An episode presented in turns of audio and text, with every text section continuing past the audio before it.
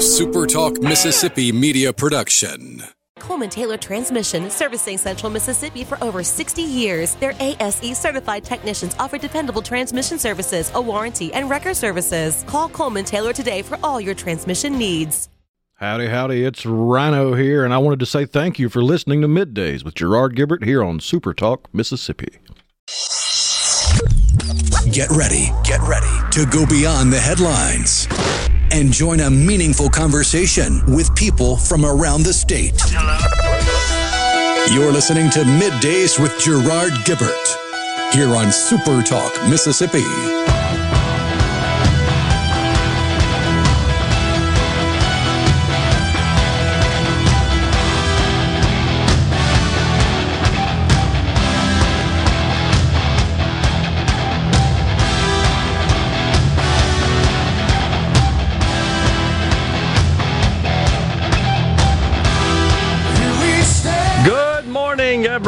Everyone, and welcome to Midday Super Talk Mississippi. I'm your host, Gerard Gibert, along with Rhino in the Element Wealth Studios, guiding you through the middle of your day with facts, fodder, and fine music on this Hump Day.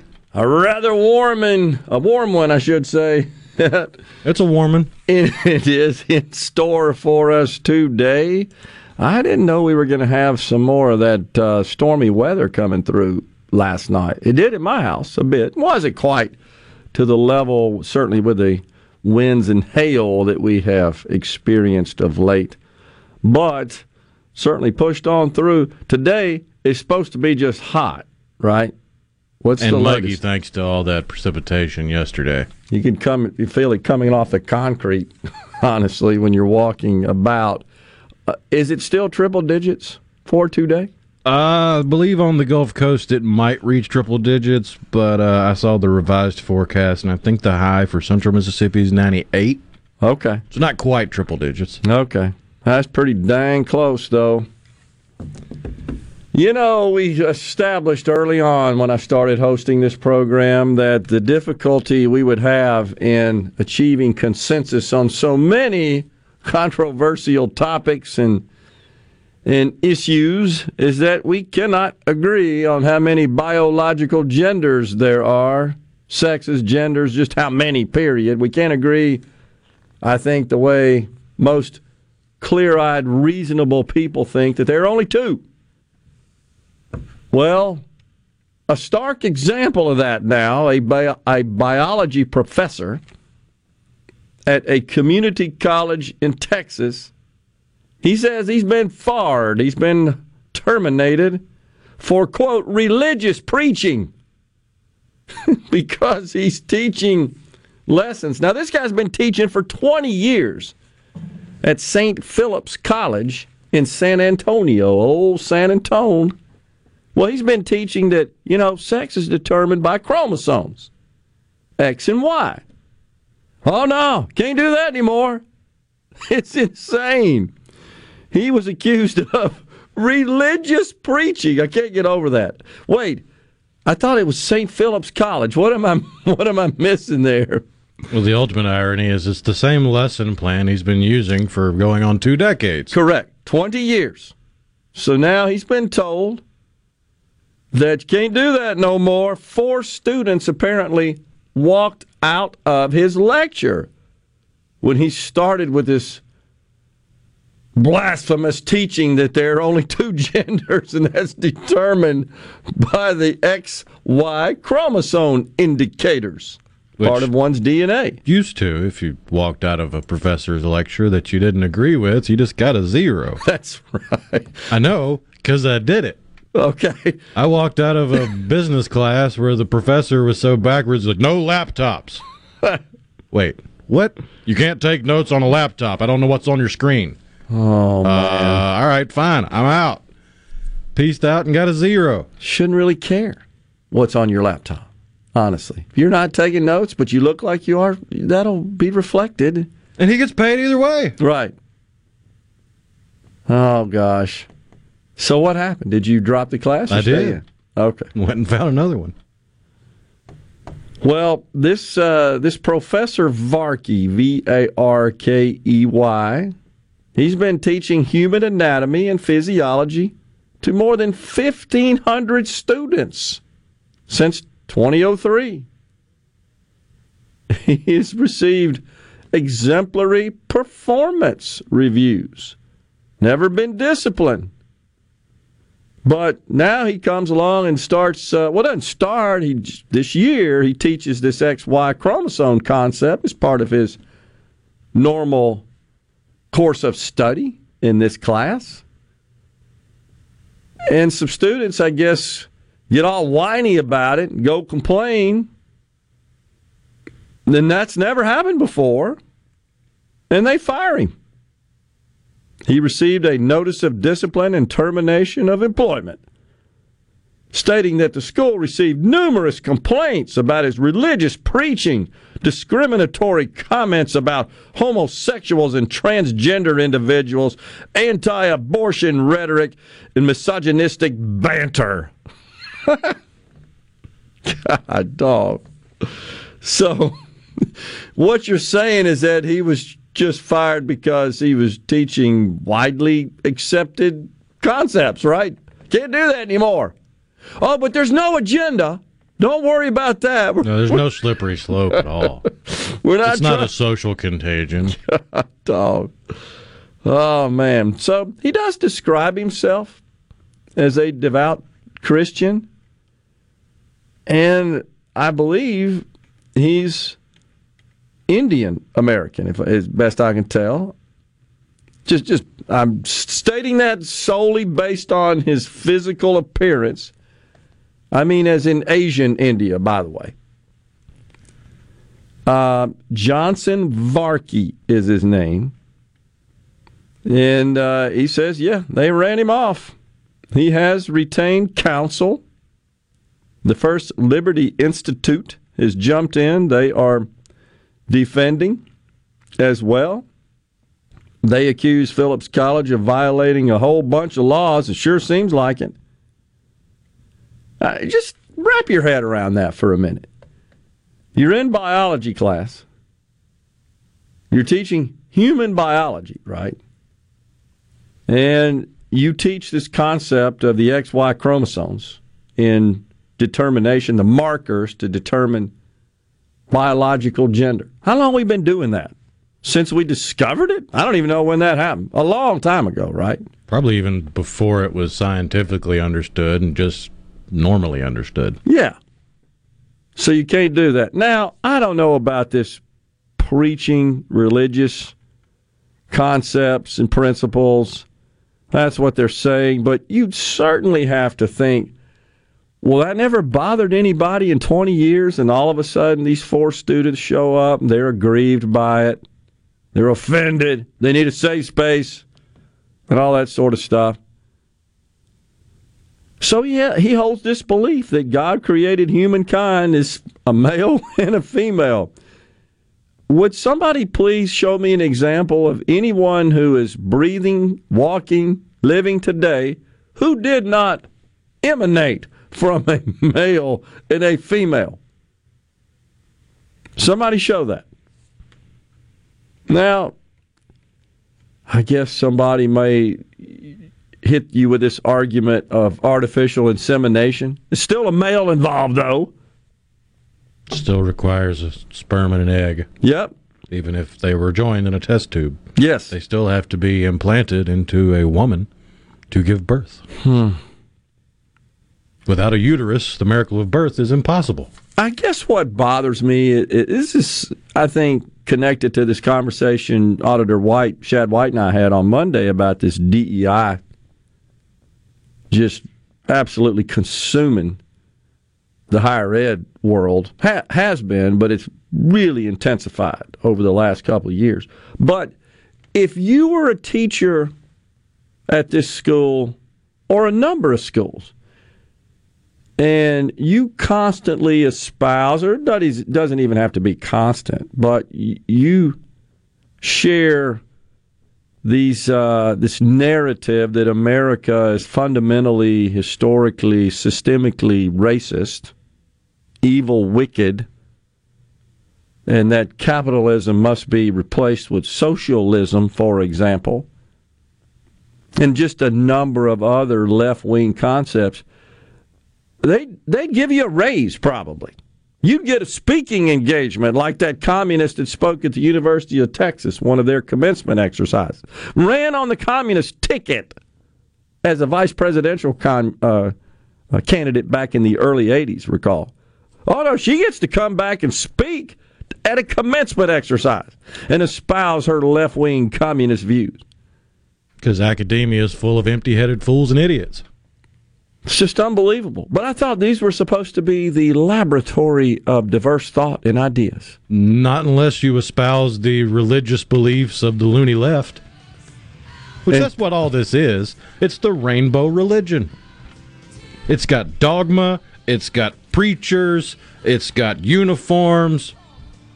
It's the leftist nonsense religion. Then we should not be surprised, as Shad and I talked about Monday, when these folks who have this stuff thrust into their brains the entire time they're in college, they graduate, they become executives, decision makers, managers at America's corporations and often public sector institutions, and they just carry that same narrative, that same theme into their decisions, which is why you end up with a tranny promoting Bud Light.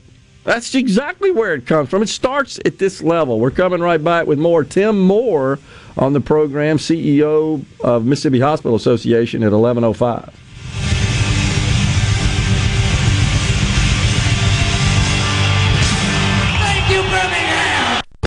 Gerard Gibert. He keeps his classified documents right where they belong. Inside a Journey record jacket from the 1980s. Gerard Gibert. Super Talk, Mississippi.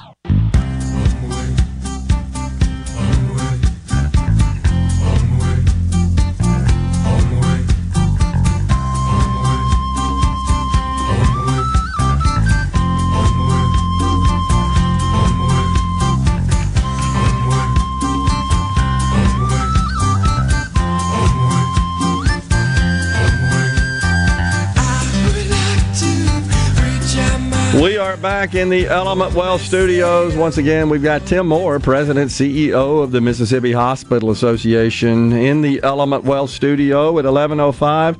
Ira Melman, he's been a guest before, Media Director, Federation for American Immigration Reform at 1205 will give us a rundown on uh, the the narrative coming from the Biden administration about how they have reduced illegal immigration and uh, really how the media is, is compliant in pushing this narrative and spreading disinformation.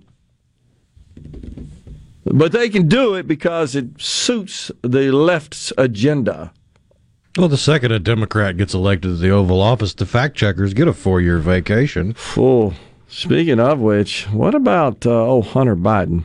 He got some problems. He's a piece of human filth. Man, is, is there just? I mean, I I know that at this point, everyone, of course, I should say, is entitled to due process under the law. Is there any doubt in anybody's mind that's clear-eyed about this, rational, logical, that this guy was orchestrating a pay-to-play scheme and benefited mightily? You know, and then files his tax return and claims memberships to a sex club as a business deduction, money for prostitutes, even to travel to pleasure him. He's deducting those on his tax return. Yet, it's his dad and the Democrats who say we got to have 80,000, 87,000 IRS agents, 80 billion to fund that. To go after those cheating corporations and greedy rich people. When your son exemplifies the most brazen, glaring form of tax cheating, not just gray area stuff, you're trying to write off prostitutes. How dare you lecture anyone about cheating on taxes? And I can tell you honestly, when you start doing a deep dive into the ta- into the tax returns of the truly legitimately wealthy people in this country, the billionaires, they're like 14 Bibles stacked up. I mean, these things are gigantic. And they believe that these IRS agents are going to pour through those and just find there it is. There's a billion dollars you didn't pay us. Horse hockey. That stuff's so dang complicated. And you know why? Because you made it complicated. The very people that are lecturing us through the years, through the decades, they're the ones that created all these lobbied up laws. It's so complicated. You think there's consensus on how to treat some of those transactions? I've been through that on a way smaller scale. Just in doing business combinations, it's brutally complicated. You got to hire CPAs, tax lawyers, and you got to be on both sides to to uh, optimize the transaction for maximum tax efficiency. So you don't pay more than you truly owe. But when you start digging into it, this code section, that code section, it's ridiculously complicated. Hunter's case, no, that's just easy pickings, kindergarten level cheating. Nobody thinks you can deduct fees to prostitutes and sex clubs. Even the average person on the street that doesn't know squat about income tax law can tell you, no, that doesn't sound right. It's unbelievable how they're so hypocritical about that. But they want you to believe, oh no, it's Elon Musk. He's got to pay more. It's Jeff Bezos. I mean, you just go down the list. It's it's so it's so disingenuous, honestly, and it's it's somewhat duplicitous. But yeah, that's what they want you to do. Really is ridiculous. But Biden's fighting for the soul of the country. That's what he tells us. It's um there's just more and more examples as well, folks, about uh, just the craziness in this DEI stuff. And, and I know we talk about that virtually daily because there's news on it every day.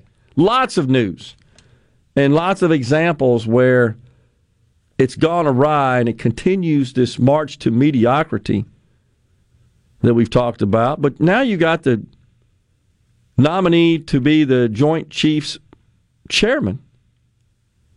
All kinds of information has surfaced about him using race in the military in hiring. Now, this is something we've hammered for some time, ever since General Milley said that white rage was the biggest challenge to the U.S. military.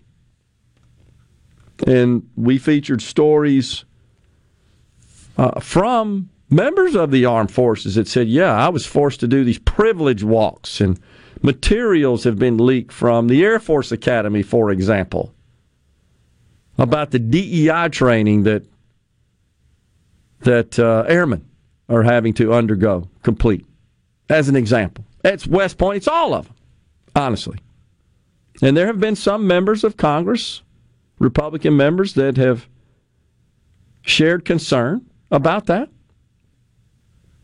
Marco Rubio is one. Thomas Massie. Josh Hawley. There's several others. Tom Cotton in Arkansas. They've expressed their concerns about, even Senator Wicker, he's expressed concerns about how the military has become woke, as they say. And, and this is what, just to give you a feel for how when you put race and physical traits and I don't mean physical as in being physically qualified for certain uh, certain roles in the military, certain assignments, uh, certain jobs, if you will. I don't mean that. Like, I, I guess Rhino to be um, uh, to be a pilot on a fighter aircraft, you've got to meet some physical tests because otherwise you're going to kill yourself or other people if you can't. Right, like you can't be seven foot two and fit in an F sixteen. As an example, you can't have high blood pressure. You can't be example. legally blind. That's right. Got to have good vision, and you, and you've got to have um, uh, just just uh, other good physical traits and qualities as well. You you got to meet certain tests. Makes sense. And you, like your pulmonary test, for example. But this is what, and those are fine. But when you start considering race, which should not be considered, or gender, unless you can't meet the physical test, and we should not, we should not water down the physical test to accommodate women, for example, or transgenders. Um, would be, in this case, a biological female who transitioned, they say, to a male and claim to be a male, but they still, you know what, from their DNA perspective and the other things that make women different than men, it's just a fact. Uh, with respect to some of these these um, physical abilities, they may not qualify. We should not dilute the standards. We'll just make it easier so that they can qualify. No, that's not right. It's a threat to our safety. It's a risk. But but this um, this nominee says, uh, let's see if I can find here. Yeah, says all of us have to seek out those diverse candidates to bring them in. And what we're trying to do in the Air Force, it's you almost go got to purposely manage some of this. You can't let it, if you do it by happenstance, we won't change. In other words, you've got to go make. Can't let it happen naturally. You got to force it. Right. Forced diversity, which is not achieving squat. That is not really attaining the goals of diversity and inclusion. When you force it, which means you essentially just don't consider the qualifications you need to be considering. You place these physical traits, such as uh, immutable physical traits. You can gain strength to a certain degree, right? But you can't like shrink or you can't grow your height once you are an change adult. Change your center of gravity. But but uh, and you can't change your race. You can't change your gender, despite what the left wants you to know. You can't change your national origin or your ethnicity, but those things should not be considered when you're putting people in certain jobs in the military. But he says, oh, yeah, we got to do that. Well, this is Biden's nominee for the Joint Chiefs. I mean, I get so much out of it. I purposely build my office and my team with diversity, and I hire for diversity because they all bring different perspectives. We're coming right back. Bring the stories that matter most to Mississippians. Gerard Gibert. Middays with Gerard. Super Talk, Mississippi.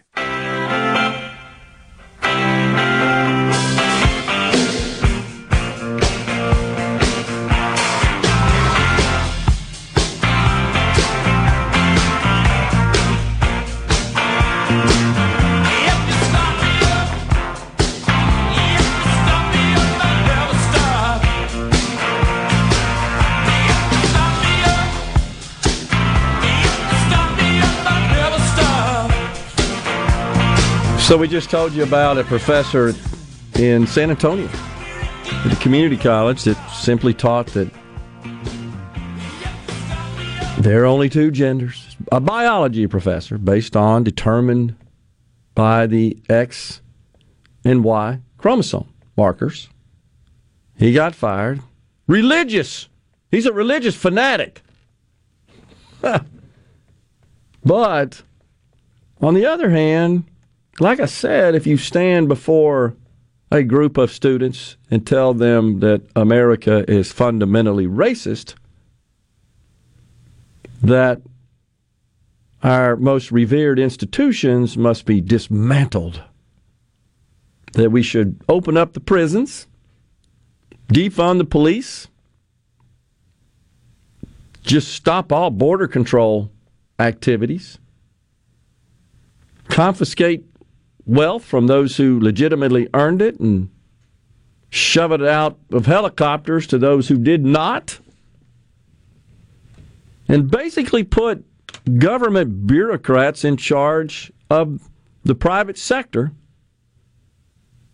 That capitalism is evil, wicked, and must be replaced with socialism, even in some cases, communism. Oh, that's cool, by the way. You can do that. Like I said, you'll get speaking engagements, a book deal, probably a raise, and guaranteed permanent tenure. You'll sit around the faculty lounge and talk about how bad this country is. Don't you just hate this country? I mean, just look at old Salad Fingers up at Ole Miss. That's an example. He got tenure after publicly proving he's an idiot. Called for totally inappropriate behavior. That's what he said, right? Put your fingers in their Solid people that disagree with you or espouse beliefs from the right, conservative values. You got to disrupt them. Hmm, so much for the tolerant left. Here's another story I wanted to share while we're on this topic, and then we'll move on. Arizona State. Spent a lot of time in Tempe in my business career because of an affiliation with a company based there. Loved it out there, by the way. Great golf courses in Phoenix area, of course. So there is a um, there's a, a group out there, the, a facility actually called the Lewis Center, and it there's a person who's assigned to essentially running the Lewis Center. Ann Atkinson. She wrote an op ed a couple of days ago in the Wall Street Journal. She said, I thought that Arizona State University, my alma mater and employer, were different. Was, pardon me, was different from other schools when it came to free speech. But goes on to say essentially, I was wrong, and here's why. She scheduled an event. Uh, let's see, called Health, Wealth, and Happiness. And it featured some speakers that she thought would be appropriate for that. And it's this facility is more conservative leaning in its content, its events, its speakers. Had Dennis Prager and Charlie Kirk. Well, the faculty of the ASU Honors College were outraged at this. How dare they bring in these, quote, purveyors of hate who have publicly attacked women, people of color, the LGBTQ community, and institutions of our democracy. They've attacked them. You know, because they said, uh, we don't think that old white guys ought to be twerking, naked white guys, by the way, on the streets should be twerking with children around and expressing their sexuality. That maybe kindergartners shouldn't be forced to read books that feature explicit pornographic content. Well, you hate the LGBTQ community. That's what you get. Or maybe they they think and espouse the principles because I've seen Charlie Kirk talk about it. As I just went through with respect to the the uh, Biden administration's nominee to serve as the head of the Joint Chiefs of Staff. That, you know, maybe we ought to consider, oh, qualifications and merit, you know, things like that. Crazy ideas, I know. Qualifications, merit, skills, physical abilities. Maybe we ought to consider those when we make assignments among our military personnel. Oh, well, you're a racist. What do you mean? You've got to hire that person because they're of a certain disadvantaged community. It's based on their race. It's race based hiring. But that's not discrimination. Oh, no, that's just atonement. That's all that is. That's just leveling the playing field. Pay no attention to the fact that we all may die because we don't have the most qualified people at the right post in the military. Pay no attention to that. So these protests really went beyond a letter, by the way, that was sent uh, to the dean where they condemned the event. 39 of the 47 faculty, are we surprised? Signed on the letter. I'm betting they just couldn't find the, the other eight. it wasn't because they didn't agree, because it's like 99.9%. And this is important because these are the institutions training the next generation of elected officials, of corporate leaders, of physicians, of engineers, of innovators. This ought to shake every one of us to the core because this is the crap they're peddling. So you want to have somebody on campus that maybe doesn't share your communist views to speak to the students. Can't let that happen. Oh, they might learn what it's really like on the other side. They might learn the values and virtues of conservatism. We can't let that happen. We got to brainwash them. Was it Logan's Run comes to mind? The movie, remember that? Wasn't that the whole deal? Can't let you get old and find out what it's like to get. Old. You just got to die and renew that. Remember, that's what it was. You got to renew. Science fiction movie. Same deal. Can't let them see. And when they finally got exposed, wow, look at that. Wrinkles, gray hair. They said, oh, maybe this isn't the best deal for us. We sort of want to maybe experience that. It's part of life. Same deal here. We got to keep them hidden from those ideas. Heck, Russia made a living as a communist nation over keeping their inhabitants in the dark about what truly happens. Should look no further than when the wall came down in Berlin. Oh my gosh, they were just blown away when they were exposed to what it's like. And people that did were able to move across the wall and yeah, didn't. when the wall came down, which direction did people go? Right. Was it towards communism and socialism or away from communism and socialism? Mm. So nuance is just not allowed in a groupthink environment. That's the message. We can't have any nuance, can't have any divergent views, can't let the students hear that. You got to comply. You got to subjugate. Or you just got to be castigated. You you've got to be because the left's entire belief system regarding DEI is nothing but a house of cards. It is, and I think Thomas even said something about it here that I actually agree with. Is it's uh it's a shakedown. It's um yeah, it's just a jobs program. To some extent, it is. And I, I started thinking about. I, I, heard a great interview. It's too long for us to play, and it was with um, a lady who's. I think I get this right. She's a, a lesbian, uh, but she is. She started an organization. She serves as the head of it. Gays Against Grooming, or Groomers, something like that. You know what I'm talking about. Oh, yeah. So. Um, they're pointing out that all of the ground made by the LGB community is being lost by the TI plus part of the Rainbow Coalition. No doubt.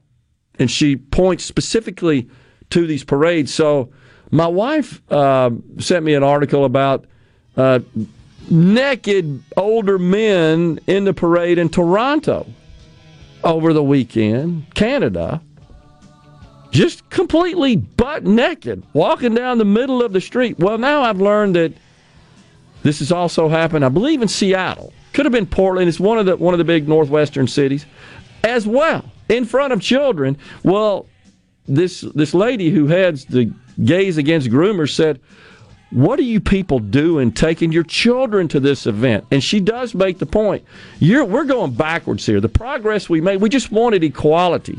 Now you're crossing the line. Now you're getting people to turn against us. We're subject to losing this ground because of these wackos that intend on foisting this on children. She even says it's despicable. Wow. We're coming right back. Stay with us. Days with Gerard. Good for America. Good for fans of justice and truth. Good for us. Super Talk Mississippi. This is what we stand for.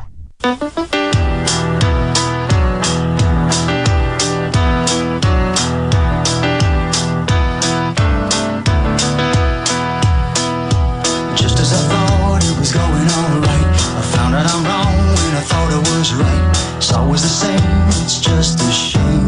That's all.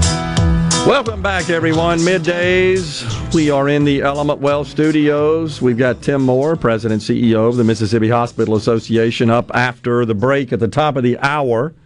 Ira Mehlman, Media Director, Federation for American Immigration Reform at 1205.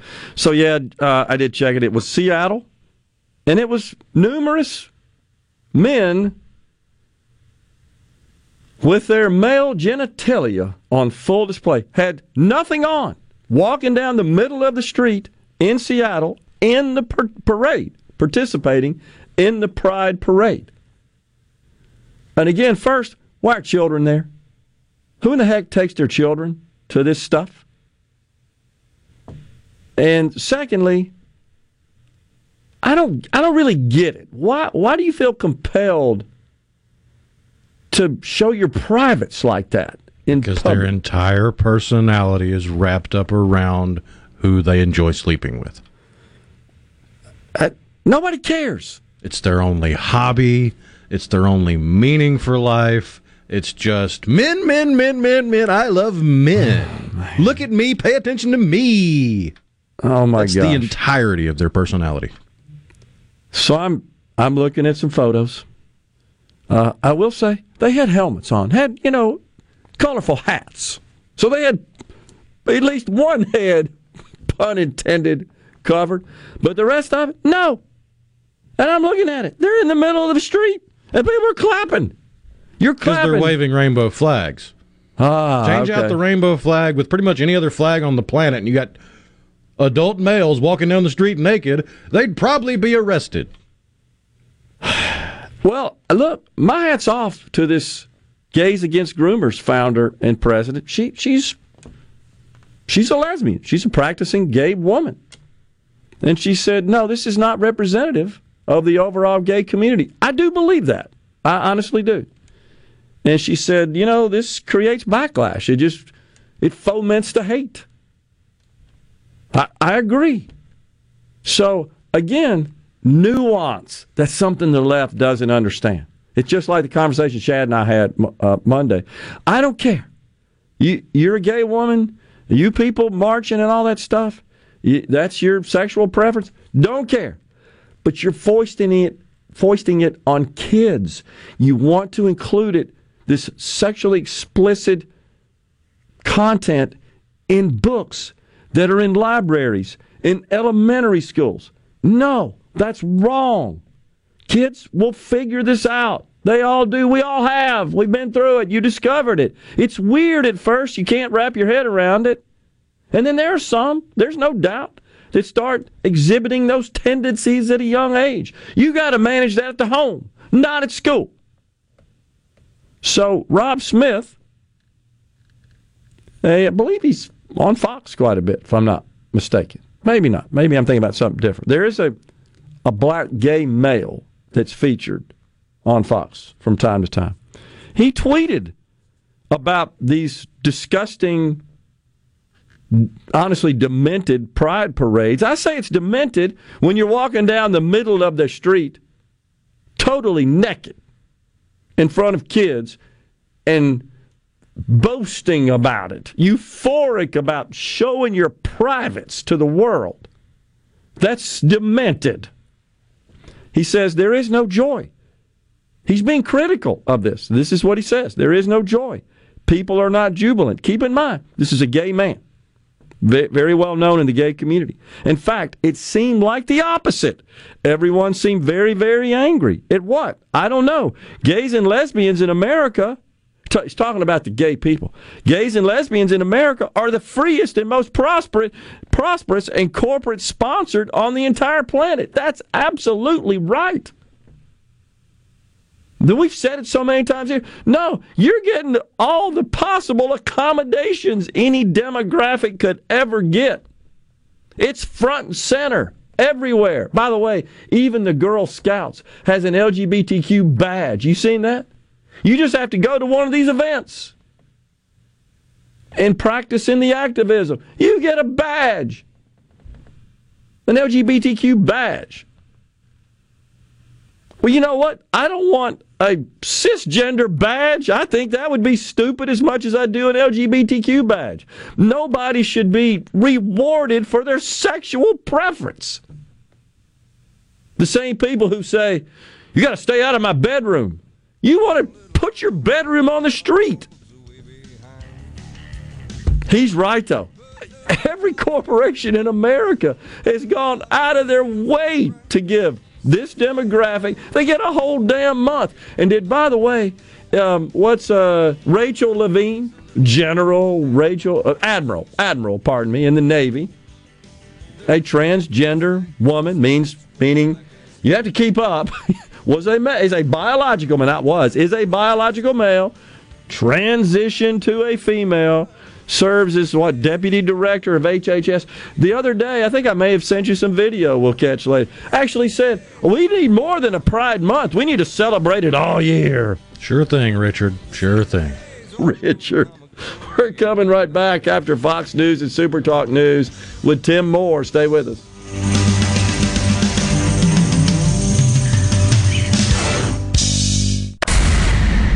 Welcome to the show that challenges you to think deeply, To think deeply. and look beyond political posturing. You're listening to Middays with Gerard Gibert here on Super Talk, Mississippi.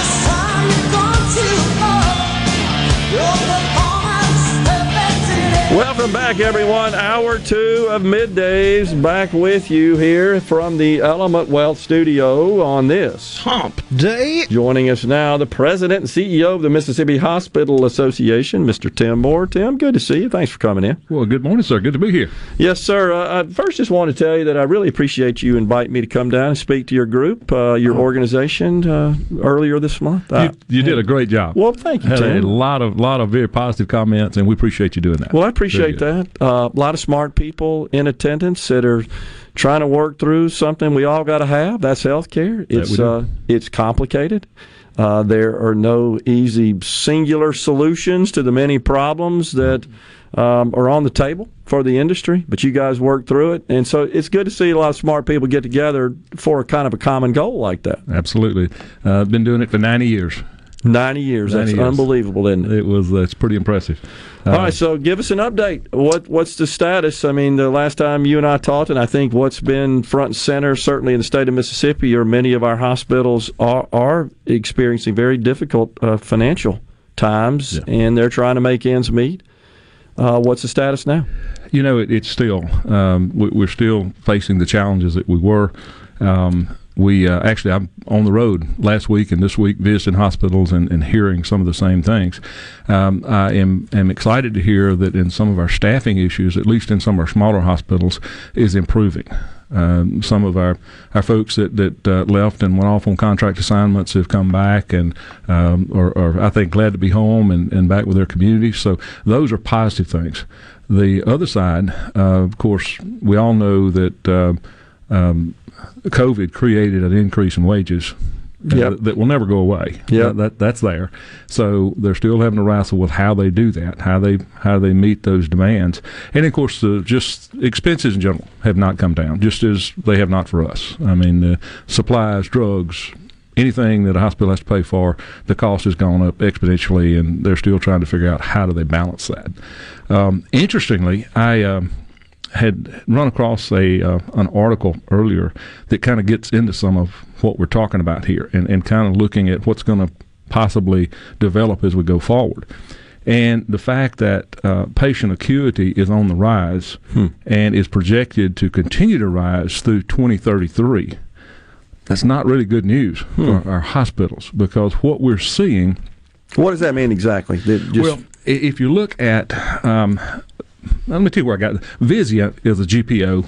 Uh, that uh, a group purchasing organization they partner with other folks. SG2 is a part of that that does analytics and, and projections going forward, and and what they are seeing that over um, since 2019 to currently, the case mix index is up 5%.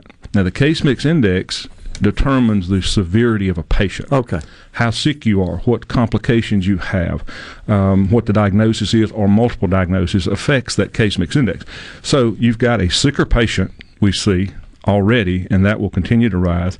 And what's even more disturbing is that the length of stay, which is the time you're admitted to the hospital, the time you're discharged, the midnights, um, is increased by 10%.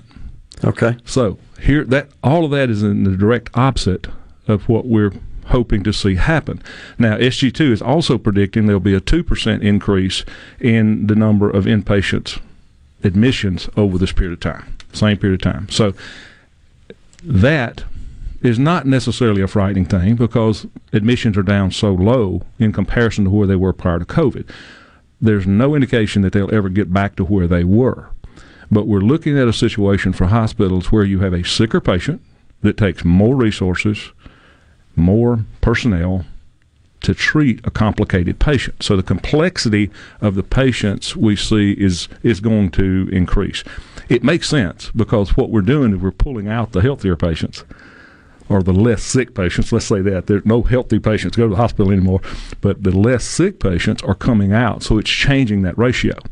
So what you have in the hospital. And let me interrupt you there. Tim. Sure. So, in, by coming out, are you talking about this this sort of um, a proliferation of ambulatory services, for example, where you just go in, whereas you used to go to the hospital, maybe you were there for two days for a procedure now that you could do at an ambulatory style clinic, and you're there in less than a day, in and out, same day, Oh, right? Knees- no inpatient, Oh, no absolutely. overnight. No overnight. You- You're home. which is a more profitable service, right, from a healthcare perspective. It, it, it could be. It Than the could be. long-term And- and it, it should be a less expensive service. Right. uh, Consume to- to fewer provide. resources. So, what that kind of gets to is how do we restructure this animal that we've created over time? Because, as you know, it's like turning a battleship.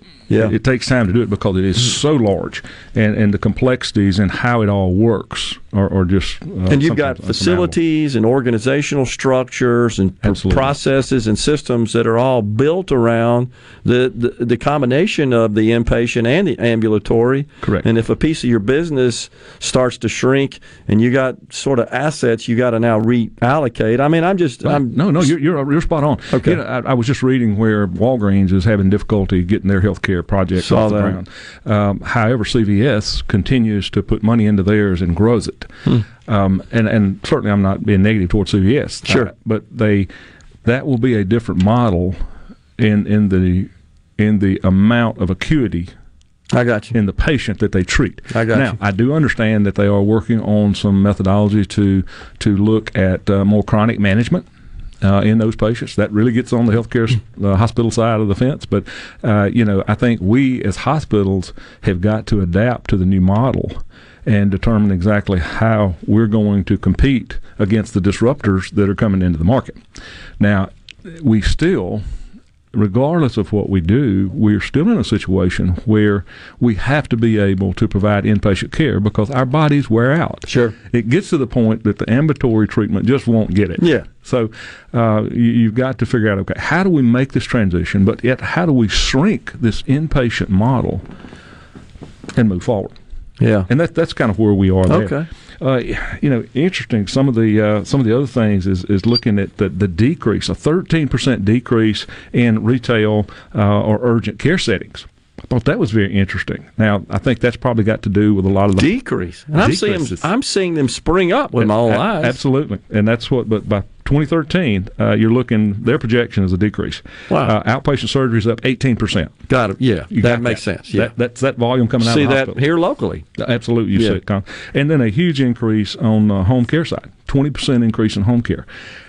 It's a less expensive model uh, because that's going to take patients from your skilled nursing facilities and Yeah. bring them home Yep. and take care of them at home where it's less expensive. Yep. So, um, you know, some interesting dynamics coming forward. And, and that kind of gets on to one of the things that we talked a little bit about, and that's the CEO turnover Yeah. uh, and the concern of, of what's going on with uh, with CEOs and the, the changes that we see. Um, Well, all right. So something else that uh, just to throw into that that complicated, convoluted uh, set of dynamics there. Uh, you've got United Healthcare. I've been watching this. All right. So United Healthcare, if I'm not mistaken, Tim, the largest uh, insurer in the country. Is I that right? think so. I think they write more policies Yep. uh, than than any other.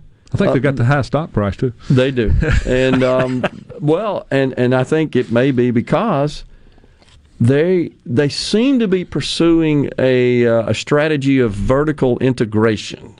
Yes. So they recently bought home health care uh, provider Amedisys, Yes. Baton Rouge-based company. That's right. Full disclosure: one of my biggest customers was Amedisys, Okay. and that goes back to 07, 08 Sure. when I can't remember the gentleman's name was a nurse Yep. that had this idea that founded this company started it, yep, became yep. A public company Yep. you know what I'm talking about though and they just sold it for 3.3 billion dollars You did well. public company did well $101 a share to United Healthcare now they also just bought LHC home Healthcare. I think they paid 5 billion for that so it sounds to me like this big insurer I was actually with an entity that sold to LHC. Oh, okay, okay. So, um, yeah, five point four billion. So, United Healthcare, an insurer, appears to be really spending a lot of money getting into the healthcare delivery business. Absolutely.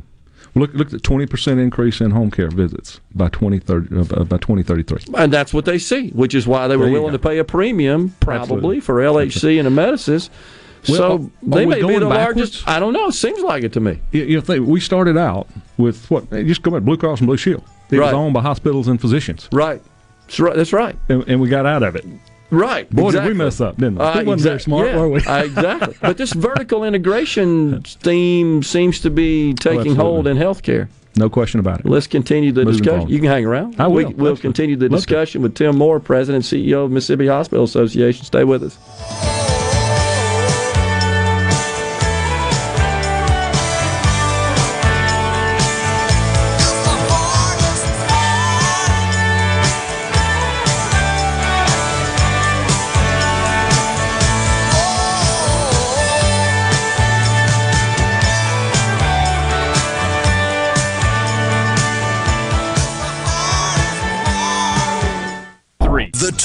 That keeps Mississippi talking. We're rolling. Hit it. Go. Play it.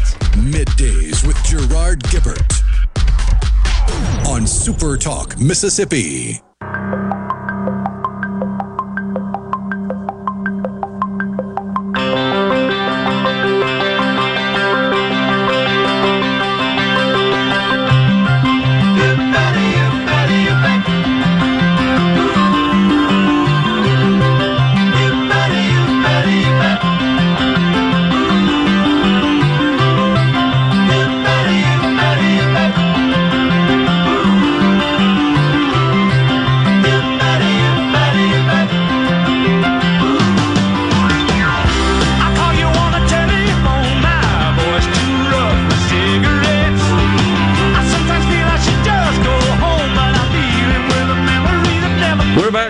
The Element Wealth studio. We thank you so much for joining us. It's Tim Moore, President and CEO of the Mississippi Hospital Association. Tim was just giving us uh, kind of a rundown of the state of the hospital industry in the state. So this this vertical integration thing, which is has um, occurred in other industries, I, I, I guess I I just sort of woke up and said, "Gee, this is weird." A big insurer like United Healthcare buying healthcare delivery organizations. In this case, home health care. Home health.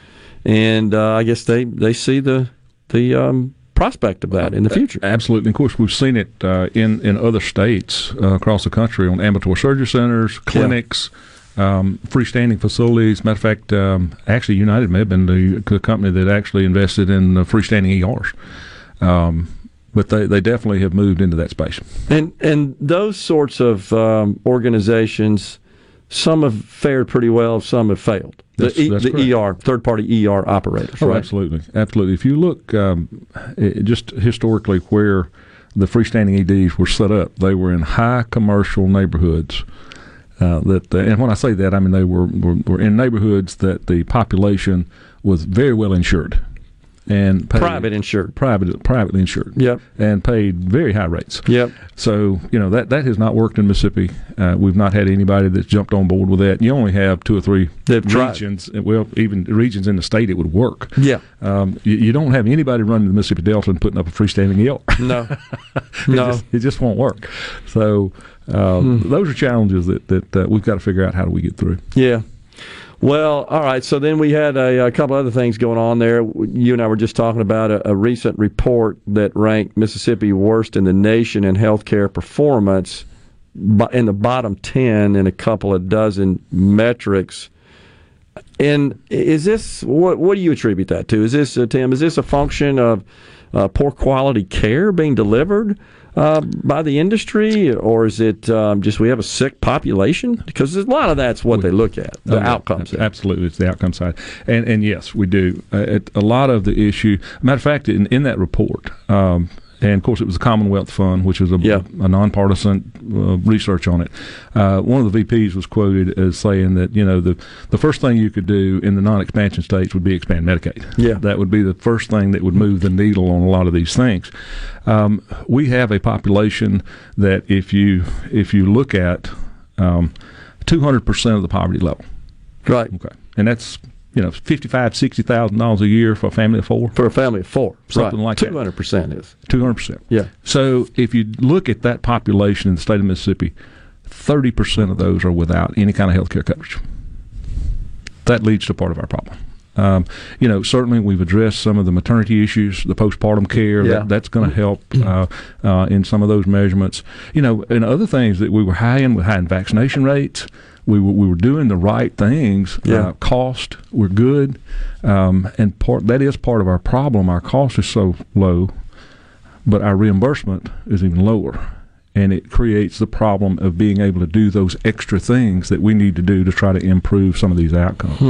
So, but no, I, I think you've got in some cases a, a it's an education issue in order to get to compliance. You know, if you're going to take care of a patient, they have to be compliant.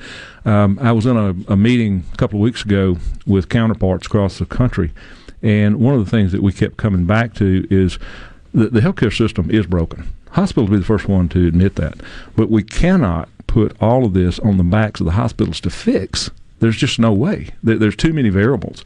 You, you have to come back with the insurers, the employers, the, the government, both state and federal, and the hospitals, and, and sit down and say, okay, guys, this is what we want to provide. Now, how do we do that? Because it's got to be financially sustainable, both Yeah. being paid and then also being able to pay your bills and, and make it a viable operation. There's, I, I've, I totally agree, and I thought for some time that to address these issues, you, you need a wide range of, of experts Absolutely. that, that come from all the major disciplines that are involved in this, because healthcare is one of those industries where there there are there are legal issues, obviously, there are public policy issues, there are economic issues, Absolutely. there are clinical issues, there are ethical issues as oh, well. qu- no question. And you know that's one of the things that we worry about. If if if you move in a direction to to siphon off the profitable business in, in whatever entity, then you start questioning. Okay, is the quality there, or, or are you going to take care of those patients regardless? Or is it just from a profit motive? Yeah. And you know that's one of the things uh, that that always concerns us when we start talking about healthcare because Yeah. you've got to take care of the patient and you got to take care of all the patient. You don't have the the uh, the latitude to say fire a customer. You can't tell the patient, "I'm sorry, right. you can't pay, or you're too sick, you're costing me too much. Get out of here," because I think most of us uh, that have been in the in the business decision making world, as I have, yeah, you've every now and then come up across a situation where you say you're just not worth it anymore. We're gonna have to let you go. Make a decision. That's right. Yeah. Now, I will say that, uh, and I have seen situations, particularly in medical offices, when you have a patient that is just completely non-compliant, will not do anything you you ask them to do that's trying to help them, and I have seen patients discharge those patients. I'll be darned. Well, I, uh, I, I got to tell you, I, I hear this complaint regularly from uh, my my physician friends in, in my circles socially, they won't talk about that publicly, but privately they say, yeah, it's crazy. They keep coming in and they won't do. And when they even confront them with it, well, are you doing this? You doing that? You taking this med? Oh no, but you're going to still take care of me, right? Like you're not getting this. You're not. You know. I, I can't take care of you if you Right. don't do what I ask you to do. I, I hear that a lot. Uh, you know, George, part of that, though, uh, in some of those patients is the fact that they don't have the discretionary income to go buy Yeah. their medications or to do follow up or to do what they've been asked to do. Now, that's not all of them. Yeah. Don't think that's all of them. It's not. That's right. I agree. you know, I, I, we've got family members probably that say, well, Oh, I you know. know. I know what the doc told me, but, you know, I really think it'll be better to do this. I think I may have shared with you before. I I had um, I, I was in a physician's office. It was a specialty, and um, she shared with me she had just seen a patient, a child, and was frustrated because. Um, she knew the parent of this child was not going to purchase the prescribed medication for the child. And what the physician said, but she's got her $300 Dooney and Bourke purse or something to that effect, you know, and drove here in an expensive vehicle, but won't go spend the 50 bucks to go buy the drugs that she just prescribed for the child. That happens too It does. Um, as well as people who just don't have the available money right. uh, to to buy whatever it is they need. Sometimes it's it's, uh, it's therapy. Sometimes it's pharmaceuticals. It, it runs the. Sometimes it's just, you know, you're you're instructed by the physician to to adopt certain lifestyle changes, and you just don't do it, and wonder why you're still sick. That's exactly right. And that It doesn't it costs us all. That's the point. No, that we're all paying for it. That's exactly right. I agree with that 100%. I love, something just hit me too. We, was talking about those statistics and going through to 2033, and it kind of goes on the same thing. Why we all need to be mindful of our health.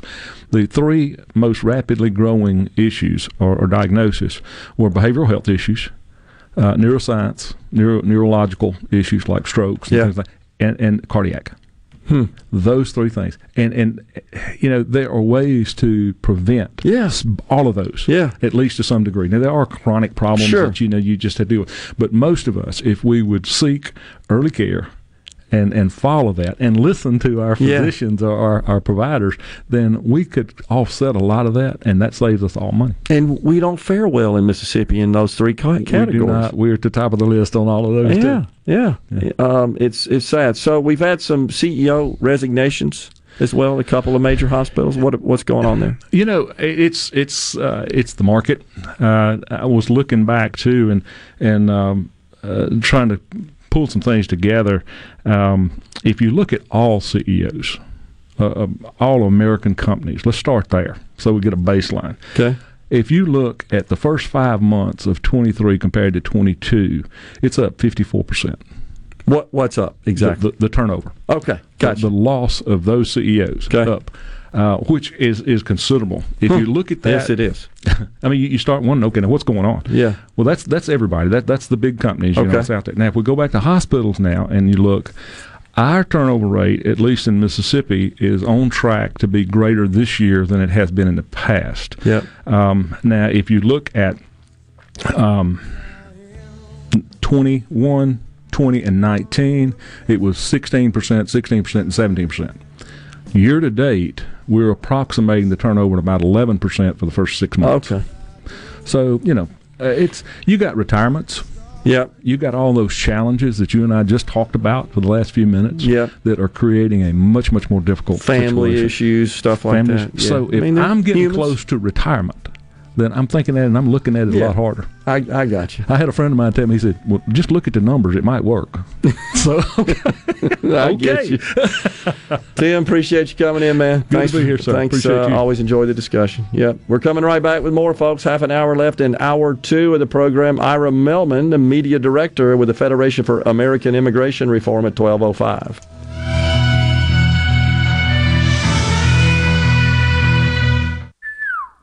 I'm ready. Ready here. Middays with Gerard Gibert on Super Talk, Mississippi.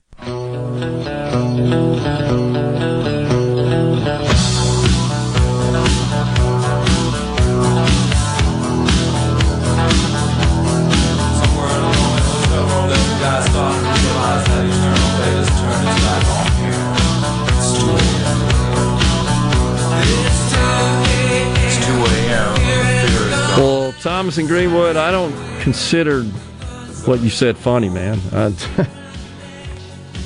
he's uh, he's not happy about the extension of postpartum care under Medicaid. And he, you seem to be celebrating, Thomas, about the fact that uh, Greenwood Leflore Hospital cut their maternity services. It's probably not funny to those who were pregnant that were planning on having their baby there and now have to travel a distance, and that could actually cause problems, honestly, when one goes into labor. So um, it's, a, it's a complicated thing. There's no doubt about that, and there are very, um, very strong feelings about that. Still, I'm waiting for you to send a letter, confront your legislators about drafting legislation, authoring legislation, sponsoring it that would terminate the state of Mississippi's relationship to Medicaid. That's what needs to happen. Right, Thomas? Do you support that? Do you support Mississippi exiting Medicaid? It's a serious question. That's a serious question. Thomas, you're focused on one hospital. He says, I think it's funny that they cut the the uh, maternity care before postpartum was extended. It's, you're talking about one hospital. We're not talking about the whole state.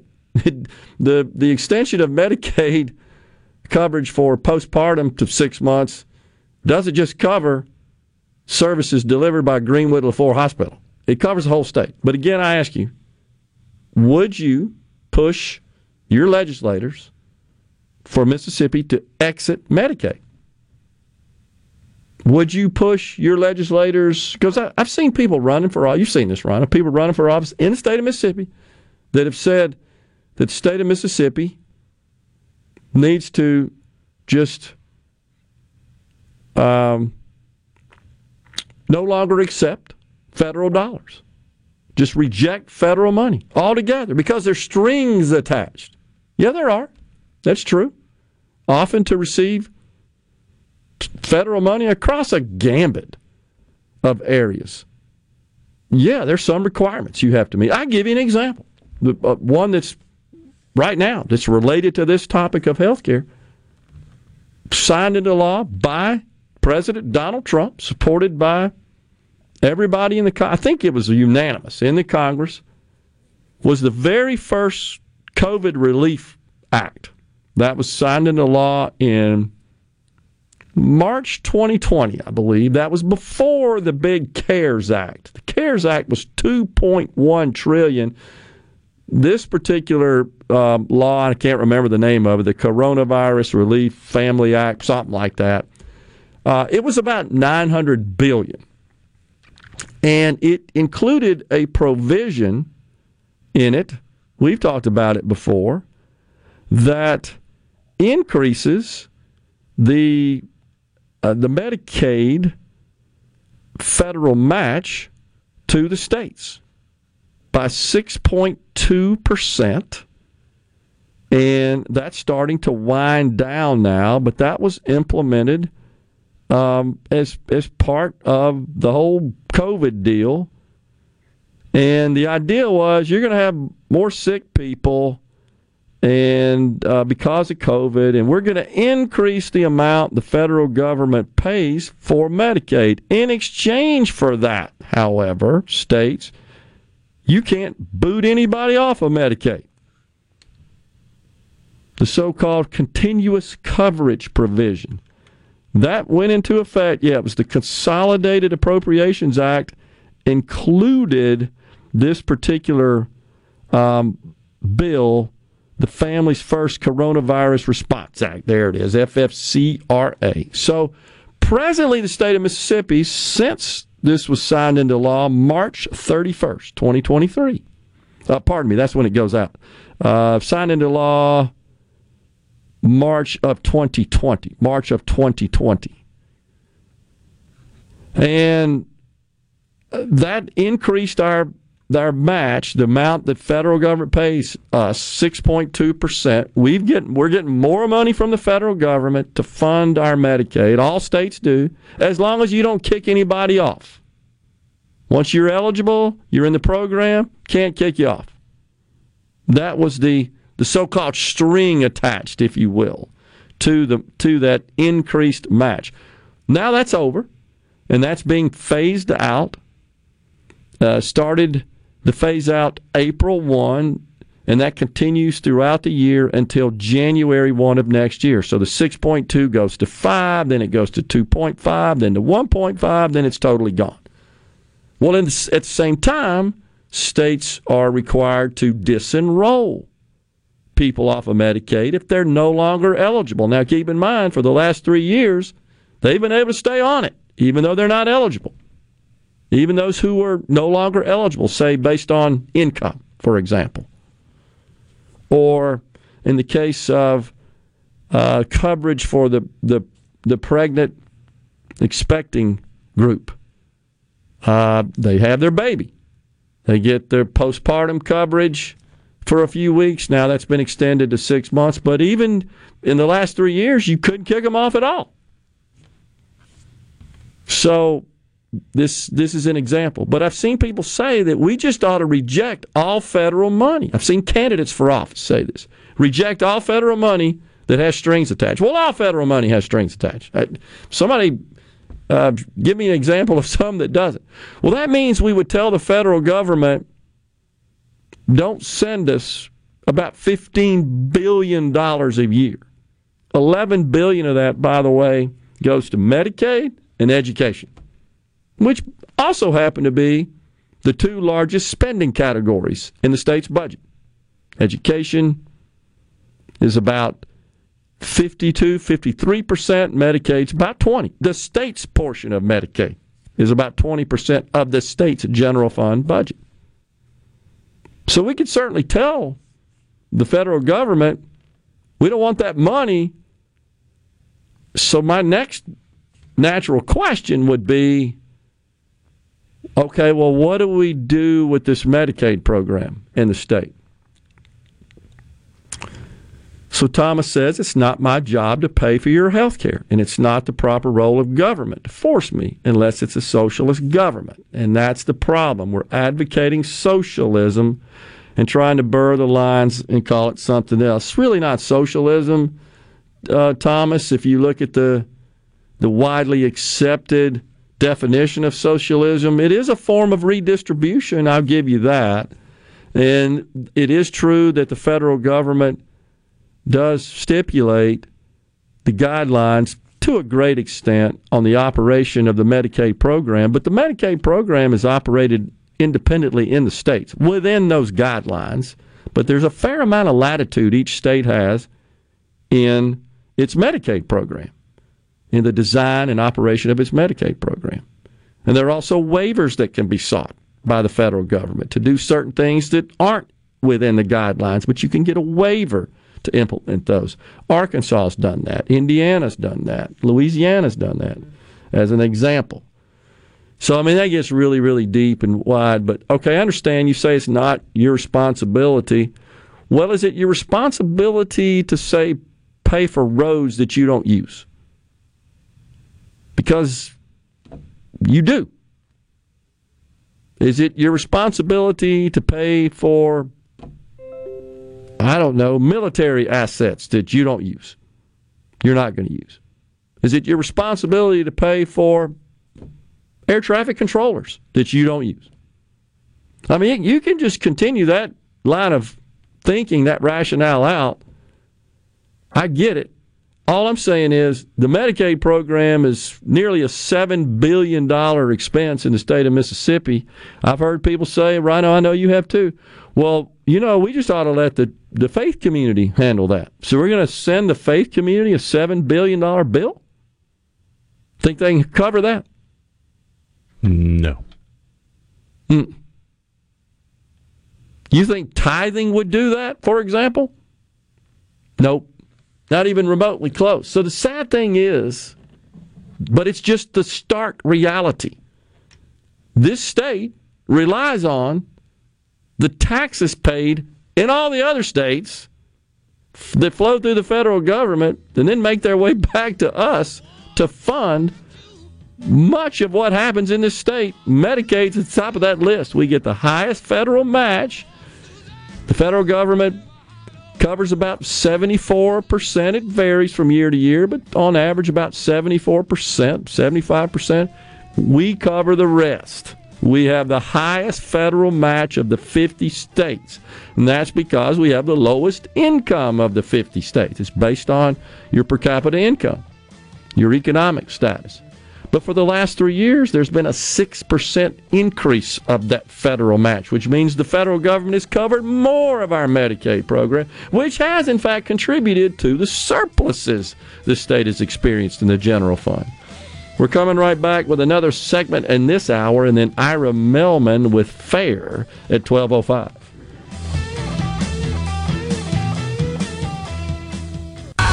It's so awesome! Middays with Gerard Gibert. Come on, let's get on with the show. On Super Talk, Mississippi.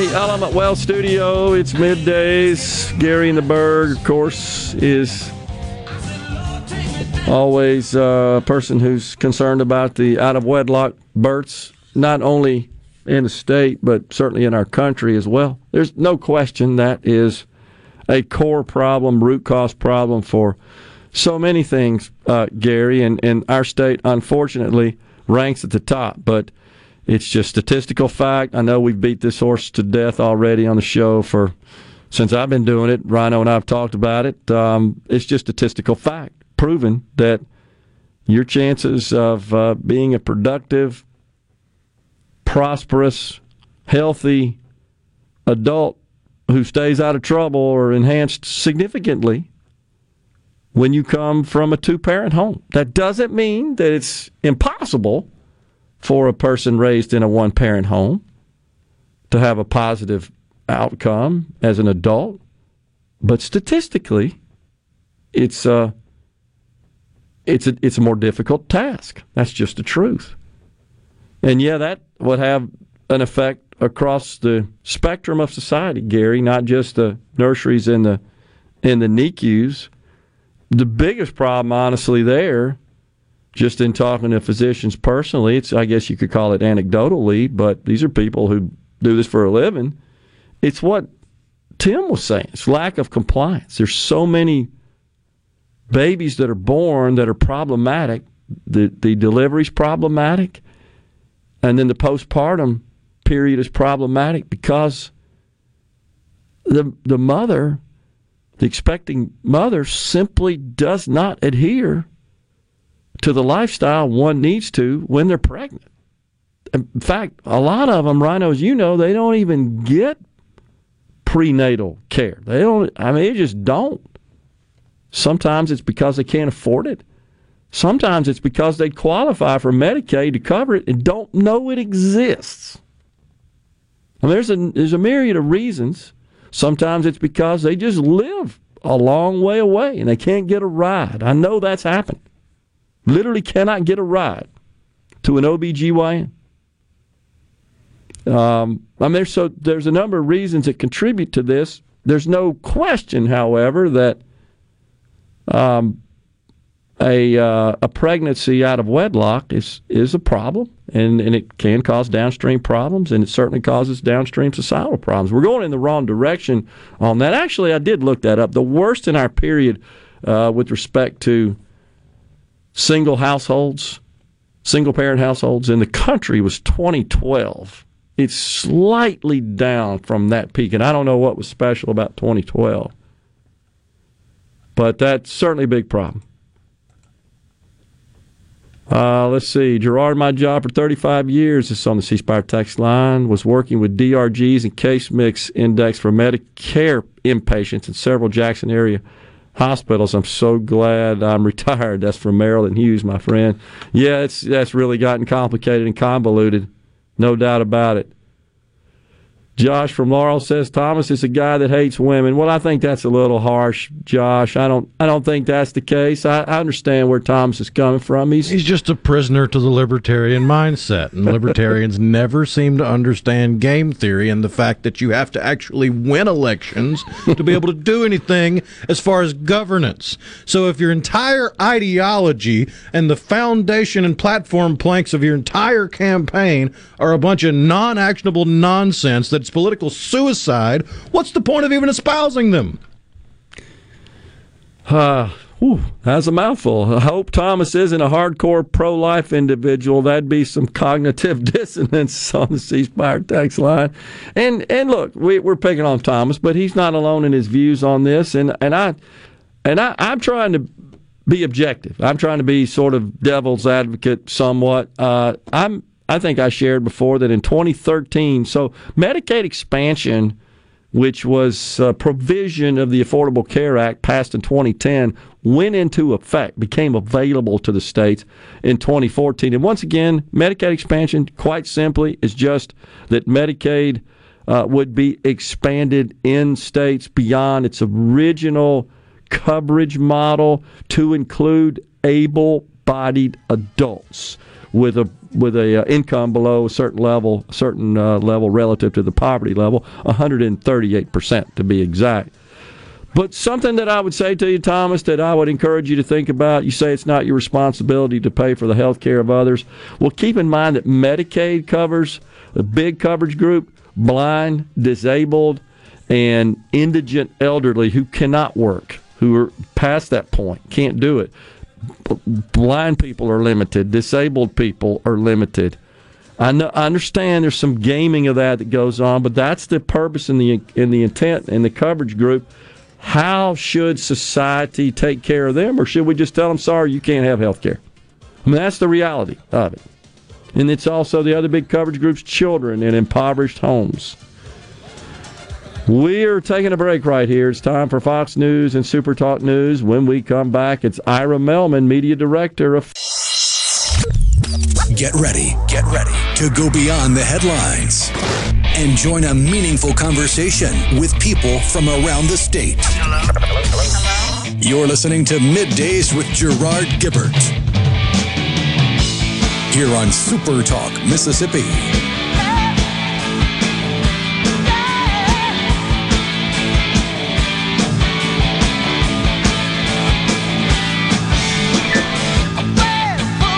We are back in the Element Wealth studios. It's middays. Gerard and Rhino. Joining us now, it's Ira Mehlman, Media Director with the Federation for American Immigration Reform. Ira, good to see you. Good to be back. Thank you. So, give us a scoop here. The um, the Biden administration doesn't seem to be accurate in its reporting of the data vis a vis the border, particularly in the number of encounters, the number of those crossing in, the number of those released. I mean, just all the various metrics just don't seem to line up with what the human eye sees on video that's uh, captured there at the border. Right. Yeah. They, don't want you to believe your lion eyes. They want you to believe the propaganda that they are uh, spilling out to the American public here.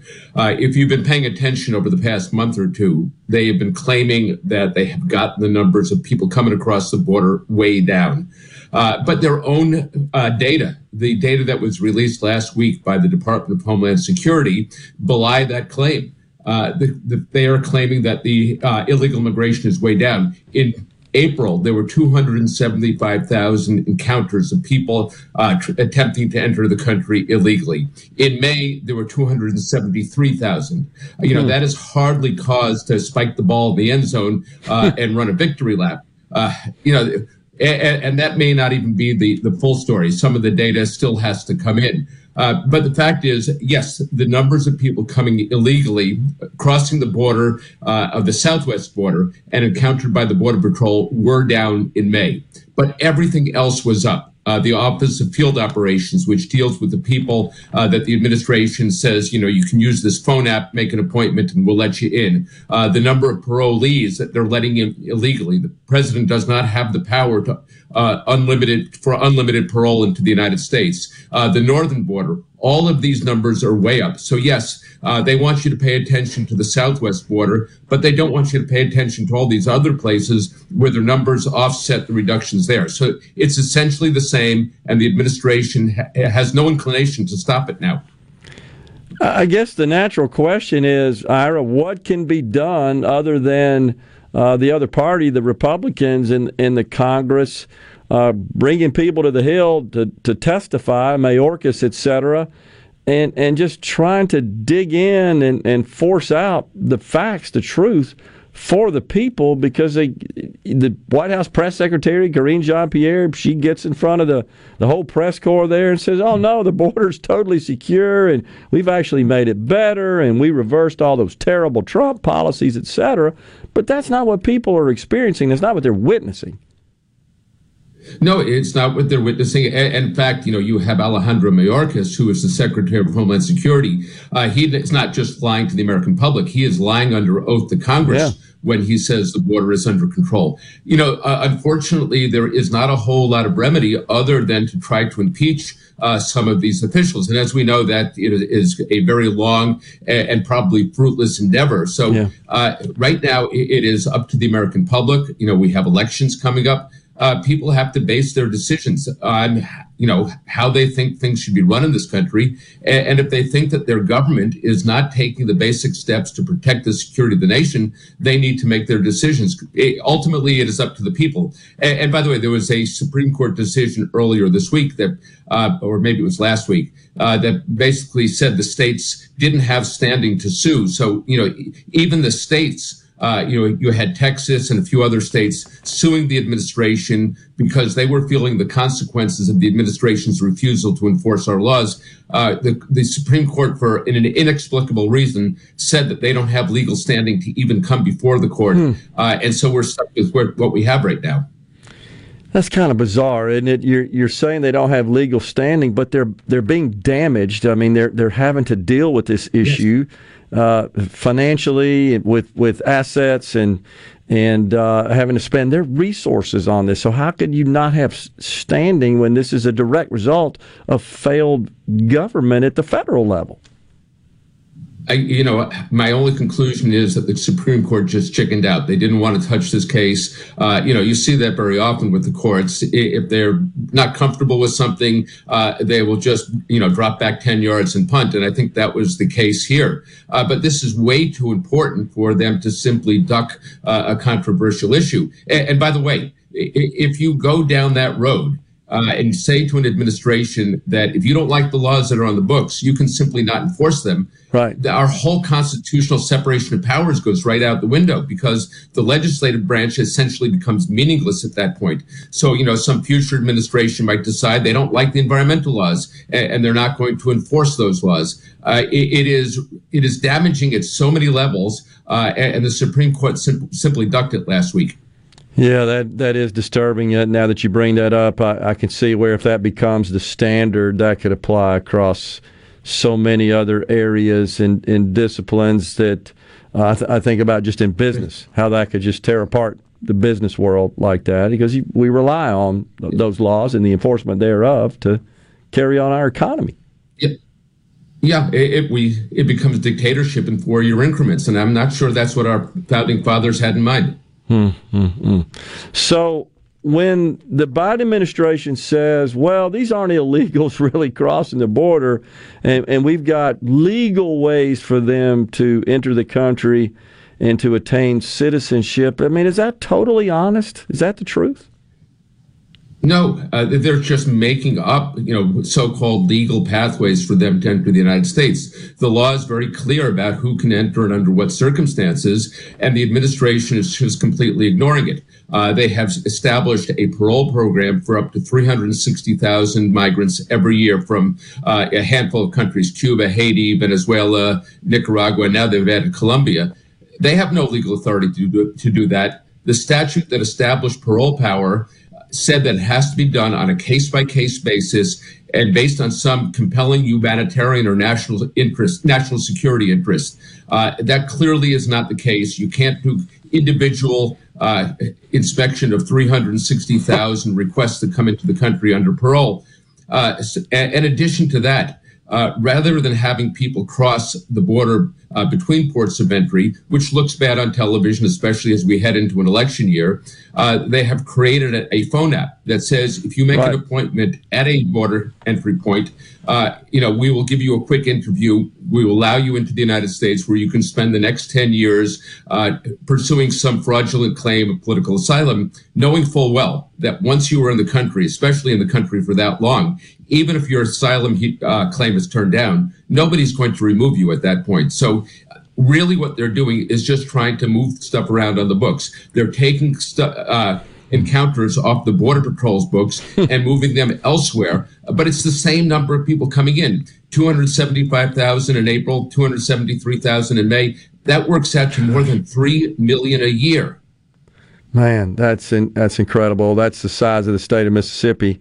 So, what's the solution here, Ira? I mean, we, we hear you know the former president Trump talk about building a wall. You got uh, Ron DeSantis saying he too would build a wall, but that that requires funding, and that means the uh, the Congress has to be on board with that. That was tried, couldn't get that through. What's the solution here?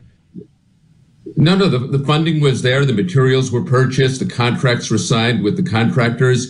The Biden administration basically abandoned those yeah. on day one of this administration. And, and by the way, it, it's not, you know, you mentioned Donald Trump and Ron DeSantis. Uh, go to the Democratic side, Robert F. Kennedy Jr. Yeah. You're right. saying essentially the same thing. So, you know, I think people across the political spectrum are starting to recognize it's unsustainable. The wall is very effective. And it's the administration that is the roadblock here. They're refusing to actually. Uh, the American public has purchased the materials. They paid the contractors, and it's just sitting there rusting. Yeah, as I recall, he reversed every single Trump immigration policy day one when uh, after inauguration. I mean, it's one of the first things he did was sign off on those a, a series of executive orders, most of which um, were associated with immigration policy and he reversed every single yeah. one of those. Right, it, it, solely because you know President Trump had done it. Yeah, uh, it, you know, I, I, guess out of spite. Yeah, and, and, we're seeing the results. The results are that we're getting unprecedented numbers of people coming across the border. Just about, you know, it's not just you know Republican-led states like Florida and Texas uh, that are complaining about it. Go to New York City. Yeah. Eric Adams, the mayor of New York. Uh, you know, he's doing everything in his power to move people elsewhere. Uh, it, it, is a national problem. I, am sure it's being felt in Mississippi just like it is everywhere else. Something has to give here. Uh, the administration has to recognize that they are imposing un, uh, unsustainable burdens on the American public and on local jurisdictions, and the American public wants it stopped. Even Adams recently said we can't afford this. It's costing us at a minimum five million a day, and I think that was a month or so ago. It's probably risen since then considerably. I appreciate you coming on the program and sharing your insights. Uh, we look forward to talk to you again soon. Thanks a lot. Anytime. Thank you. We're coming right back with more here in the Element Wealth studio. Please stay with us.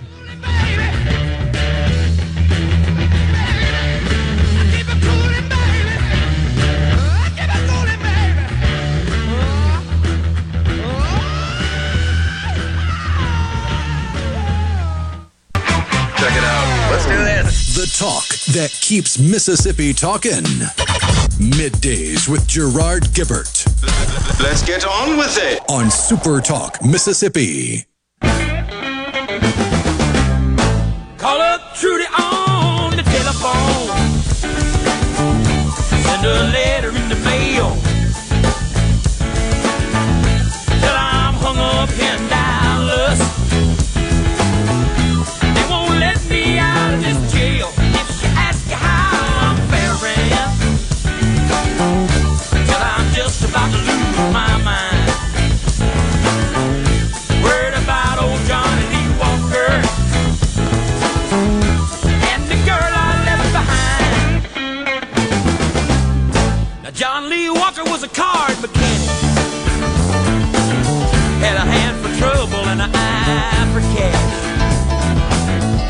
luckiest man in Dallas County. Well, if you're counting your money you send it to government, you might be 200 billion short, just 200 billion because a watchdog report says 200 billion in COVID aid dispersed by the SBA, the Small Business Administration, it may have been stolen by fraudsters. You don't say. And that's by the way, folks, that doesn't take into consideration the money that was legitimately paid out, but not needed because there were no standards for that. There were no criteria for that. Wasn't a do you need it situation. And a lot of people have have complained about that.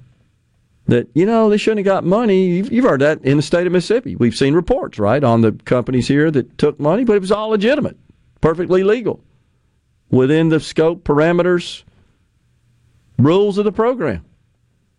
The do you need it question, there's not a do you need it test. You could have imposed one, but do you realize how dead gum complicated that would have been? Almost impossible? Borderline subjective? Do you need it?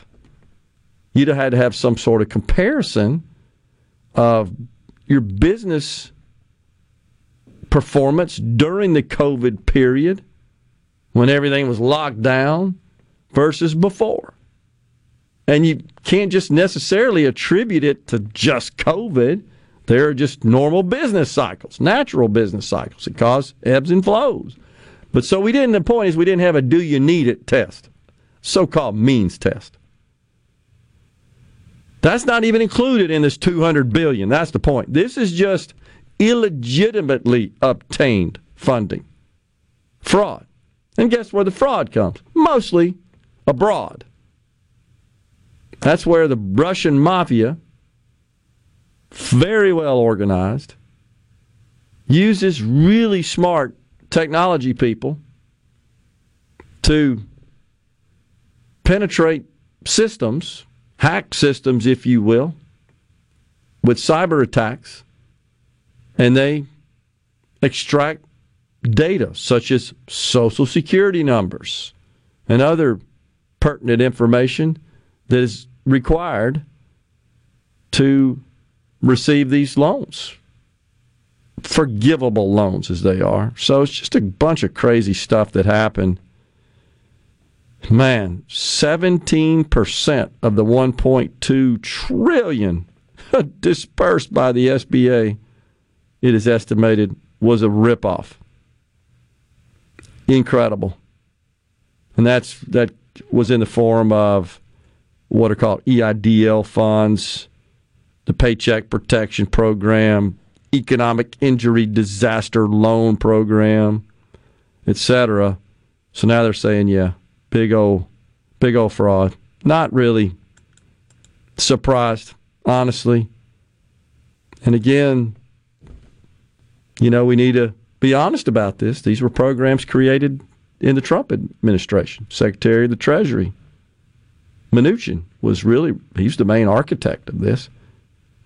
The concept was, and the logic was, well, the government's shutting down all the these businesses. We're not allowing you to operate, so we're going to have to give you some money to compensate you for that. That was the idea.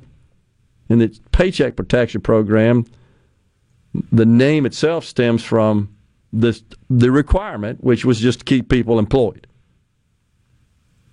And that was the idea. Well, we're going to send you money to make your payroll. That means it's not designed to cover your profit, but of course, many of these companies didn't need it. But more importantly, there are a lot of just fictitious companies created.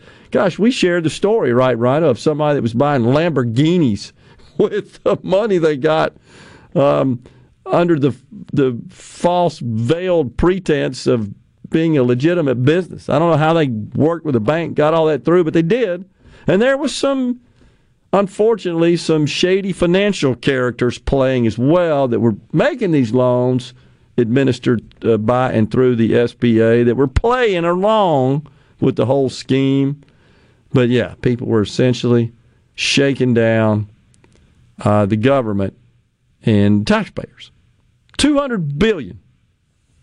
That's uh, recently released. I was trying report. to find the guy. Oh yeah, it was Georgia man, David Estes. Yeah. No, What'd he do? It was Vinath Oudomsine. Sentenced to 36 months in prison after one count of wire fraud because he used $57,000 of COVID relief money to buy a Pokemon card. Which now, weirdly, the U.S. government owns a Pokemon card Oh, that's because they nice. confiscated it. Oh, jeez. Instead of spending billions to hire more IRS agents, says Mose, how about modernizing their computer systems to catch fictitious returns? Mose, they have. And uh, I will say that as part of that money in the Inflation Reduction Act, it includes 80 billion dollars of funding to hire more IRS agents. A big chunk of that, about 12 billion, I think, is in fact designated for modernization of the revenue services technology, it, which desperately needs, but it constantly needs right? It's and it's a cat and mouse game. Whether or not that will catch fictitious returns, that's just a hard one. And the reason is, here's what happens a lot of times: these uh, these hackers, these these well organized syndicate type hacking organizations that breach these systems and pull Social Security numbers and other minimum information, they file returns. You don't know it's fictitious. There's no way to tell. It's electronically filed. It's just data. It's legitimate. Matches the IRS's files with respect to a Social Security number, which is the identifier on the return. And it stays within the bounds of Yes. what raises red flags. Yes, exactly. So it doesn't get kicked out; it gets processed, and often it's um, what happens is it's returns that are filed uh, to receive the earned income tax credits. It's estimated that there's about ten billion a year in fraud of that. And what happens then is when the legitimate, the actual taxpayer associated with Social Security number files, then the system says, "Hey, wait, we already got a return here under that." And it's not like you've got any other identifiers to figure out, well, who was that? Now, you could add biometrics. You could add some biometrics, but would you be willing as a citizen to share your fingerprints or your retinal scan with the government? Most people would say no. Well, so that you see the problem, Mose? That's the way you could protect against that. Right. So he says every year we hear about hundreds of returns being mailed to the same box office and prisoners getting returns. That that's not really the problem though, uh, Mose. The prisoners are entitled to that money, by the way. Just because they're in prison doesn't mean they're not entitled to the various tax credits if they qualify. Those are legitimate. Those aren't fictitious. Those are lawfully paid. Again, the problem is by far the big problem is is is what I've explained, which are these syndicates, these mafia style hackers that get these social security numbers. So the the big one that's still causing problems was the Equifax breach. You want to get to a whole bunch of social security numbers in one breach? You go to a credit bureau. They got gazillions of them. Um, so when they figured out a way to hack Equifax and breach that, that was what, eight years ago or so? Something like that comes to mind. Well, that's what they were looking for. I mean, it's not like they wanted your credit report, they wanted them dang Social Security numbers.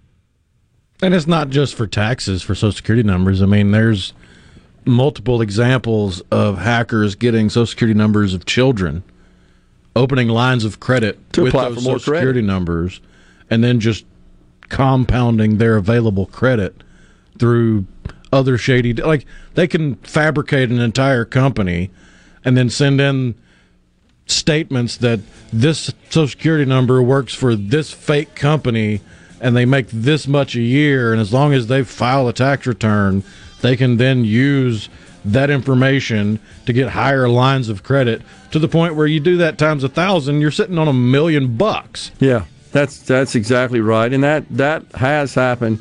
Um, when we come back, I wanted to pass on something specifically related to the Equifax hack, and it's because. Uh, like every other major company and organization in the world, virtually, their underlying network infrastructure and, in, in many cases, security um, defenses were made by Cisco. We were a big Cisco partner. After that happened, the Cisco partner community kind of freaked out. Oh my gosh, how did they penetrate the Cisco technology Equifax? I'll talk about that when we come back. It's kind of interesting.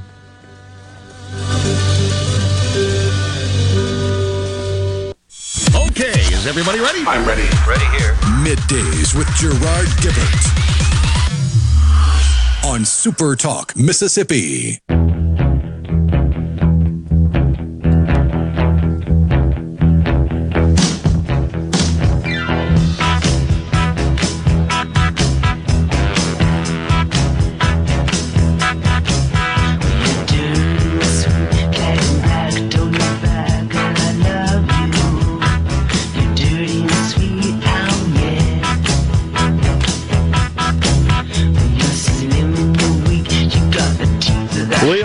In the Element Wealth studios. Uh, so, I understand yesterday, Rhino, at the Mississippi Municipal League conference, that the candidates for lieutenant governor, Chris McDaniel, and the sitting lieutenant governor, incumbent Delbert Hosemann, spoke to the group, as did the candidate for governor, as a Democrat, Brandon Presley.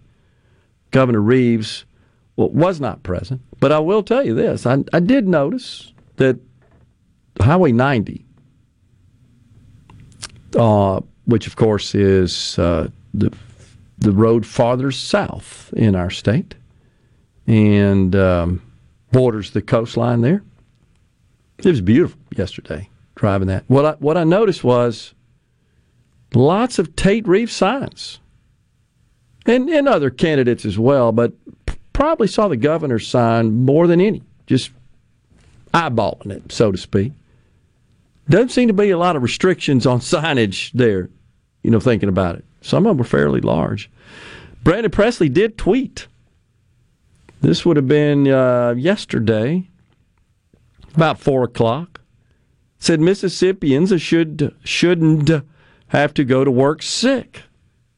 And employers shouldn't have trouble finding a healthy workforce.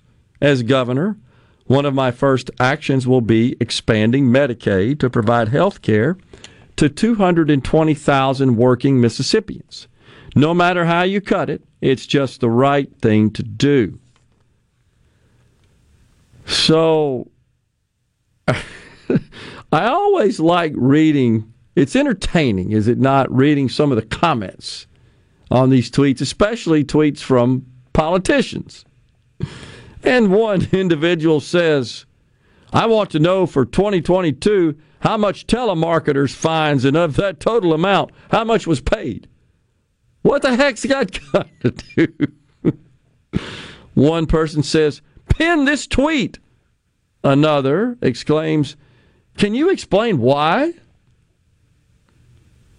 The only one that to me was kind of free from the hyperbole that made more sense than anything was wait, how are you planning to expand Medicaid without legislative support? That's true. You ain't doing it without legislative support. That's the way our system works. Thank God. You're not a dictator. The problem is that we've discussed on the program at the federal level in particular, we've just seen presidents in the last few cycles become frustrated, shall we say, with the inability to get their agenda through the Congress, mainly because the votes aren't there and the, the old filibuster proof majority in the Senate. So they decide to take to the executive order approach, and that's essentially what's running the country. I mean, we've all been affected more by single executive orders issued by the president, arguably than any other policy at any level. Now, that's certainly subject to a debate, and I would be happy to do so in a friendly way, but that's just my opinion on that. Just as we were talking about immigration, most of what was uh, implemented vis a vis immigration during the Trump administration was executive order, and then every one of those were reversed, repealed. by his successor, Joe Biden. So one person on this on this um, this tweet on this thread, you don't look out for Mississippians as public service commissioner. Why would anyone trust you as governor? And then another Rhino tweets a graphic full of red and blue hearts. Just little heart graphics. They love it, I guess. Here's another one. what would you do to help the January Sixers from Mississippi? Yet another one says, Are you a racist? Because that's what Mississippi doesn't need any more of. Nobody really wants to talk about the subject of the tweet, which is Medicaid expansion. So, something that I would also point out that I don't think is getting a, enough attention about the subject of Medicaid expansion is the reduction of payments from other federal programs to the hospitals if Medicaid were expanded. And let me explain there's a program called the Disproportionate Share Payments, DSH, often referred to as DISH payments.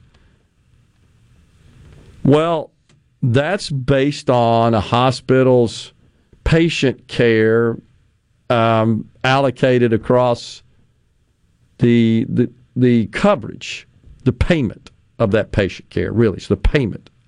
In some cases, it's non-payment. So, if you have a high proportion of your services being reimbursed by Medicare, Medicaid, which reimburse at a much lower rate than private coverage, or a significant amount of your patient care is delivered for free, not compensated. There's some formulas involved there, but the bottom line is the federal government will send you some money. It's not a dollar for dollar offset, but some money. It's called disproportionate share payments. And really, the original design was to compensate hospitals for having just a large amount of their their patient census be uh, covered under Medicare and Medicaid, which are just low reimbursing programs. But then, of course, more importantly, the uninsured population that they take care of. Well, if you expand, follow me here, if you expand Medicaid, which means you got fewer uninsured, right? Less free care being delivered, then your disproportionate share payments are going to to go down. They're going to be reduced. They're going to decline. So the numbers that are discussed here, in my view, we should have somebody do the math on that at an aggregate level and at an individual health healthcare provider, primarily hospital level. Okay, if you expanded Medicaid, how and you just took your your patient census from last year, how would that affect your financial picture, your revenue from the standpoint of well, I'm getting reimbursed for the, those that are now covered by Medicaid. If they would have been, I would have received this money from the government, but because I'm being reimbursed, my uninsured care goes down, therefore my disproportionate share payments go down. So it's it's a it's a gross figure and then a net figure. I'm searching for the net figure. What's the true net? And that's something that Medicaid expansion proponents uh, and really opponents they sh- they should uh, I think do the math on that, do the homework on that, and and convey to the people so they can make informed decision about who they support, and and and honestly, more importantly, provide that information to lawmakers so they know.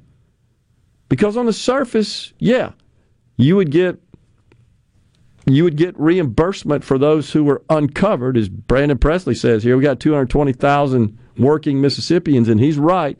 You have to have income to qualify. That means you're working, but your your income is so low, honestly, you can't afford coverage.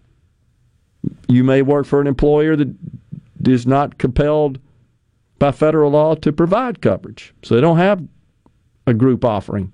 So you have to go out to the individual market and buy it. And it's expensive. I grant that. But I, this mathematical exercise I'm describing is important because on the surface, well, yeah, the federal government would send us a billion, and it's true. And our part of that would be about a hundred million to expand Medicaid. But all that's true, but how much are you losing in these other programs? That's the point I'm trying to make. And I think that is I think that's relevant to the discussion, to the debate. And then I would ask uh, I would ask others that Thomas for you. So if somebody offered you a billion dollars if you invested a hundred million, is that a good business deal? And that's by the way, recurring. It's annually. Is that a good business deal? Ben from Madison says, I'm glad there are smarter people than me working on this issue. It's tough for me to make heads or tails on this issue. It, and I agree. And I, I apologize if I'm digging into the weeds there and and kind of uh, glazing you over. But this is this is important, and this is what we're dealing with. There's strong feelings on both sides. You've seen this. You've seen Brandon Presley say, "I don't want to." I, I, pardon me. I want to expand Medicaid. First thing I'm going to do, although you can't do it, sir. You don't would not have the authority as the governor to do that unilaterally. I've seen candidates running for House and Senate. You've seen them too, of course, folks. Rhino, you've seen it. I totally oppose Medicaid expansion, but if you ask them what exactly is that, I'm not sure too many of them could tell you. And the same is true down at the Capitol because it's complicated. And it's, I'm not not being critical. I'm, I'm just trying to point out that it is a very complicated matter. It's a complicated subject. And uh, we need to be informed to make the right decisions. That's the point. Stay with us. We'll do our best to inform you. We're coming right back with a final segment on middays. Stay with us. It's so awesome! Middays with Gerard Gibert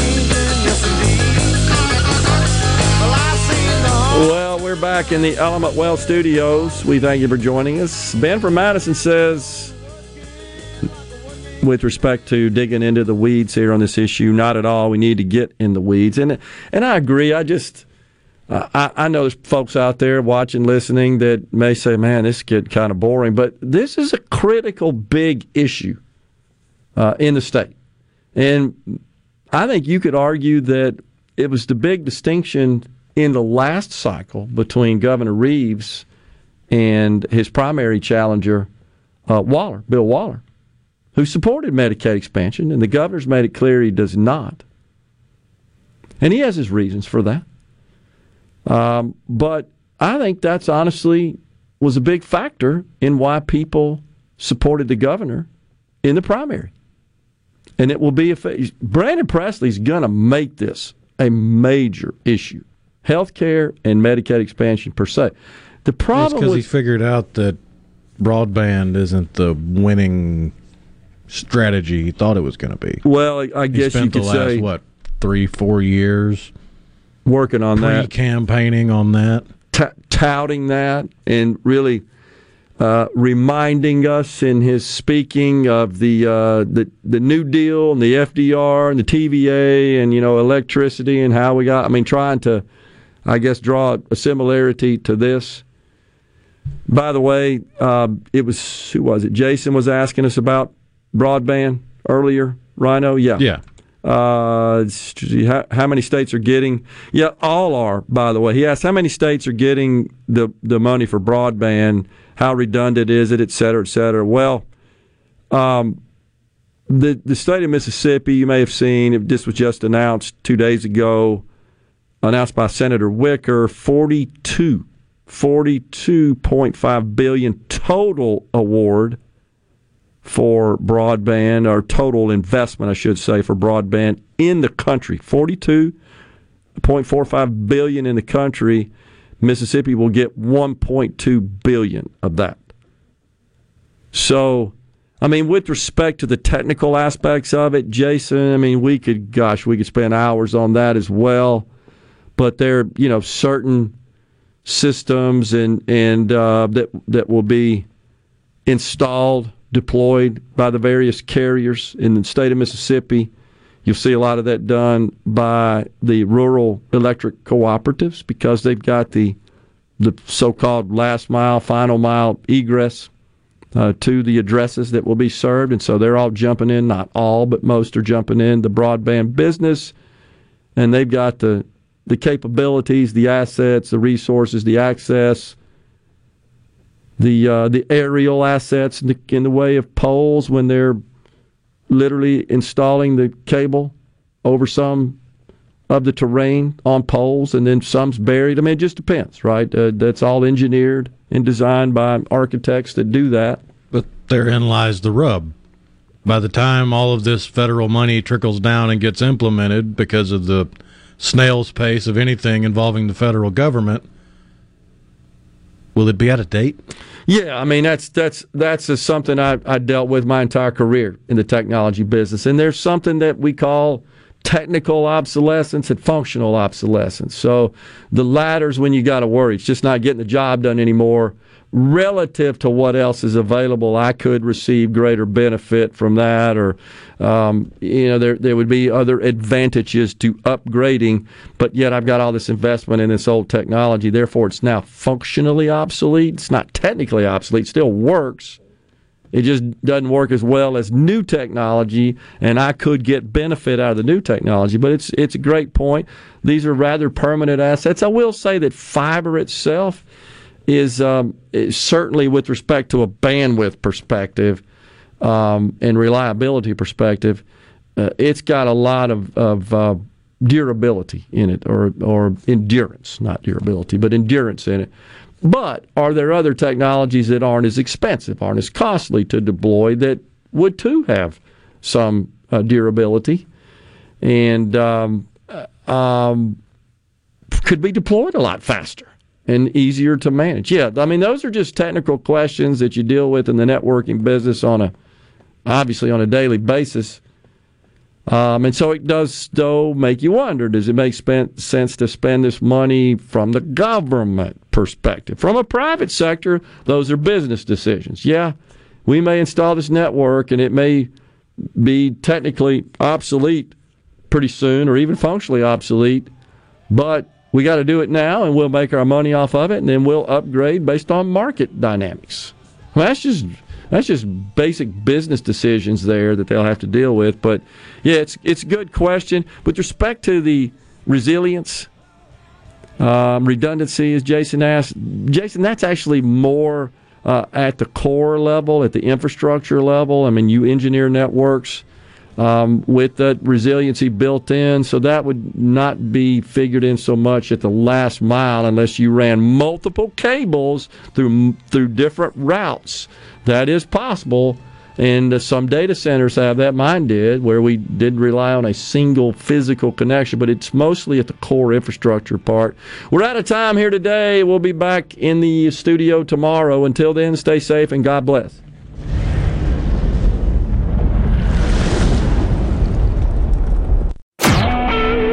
SuperTalk Mississippi media production.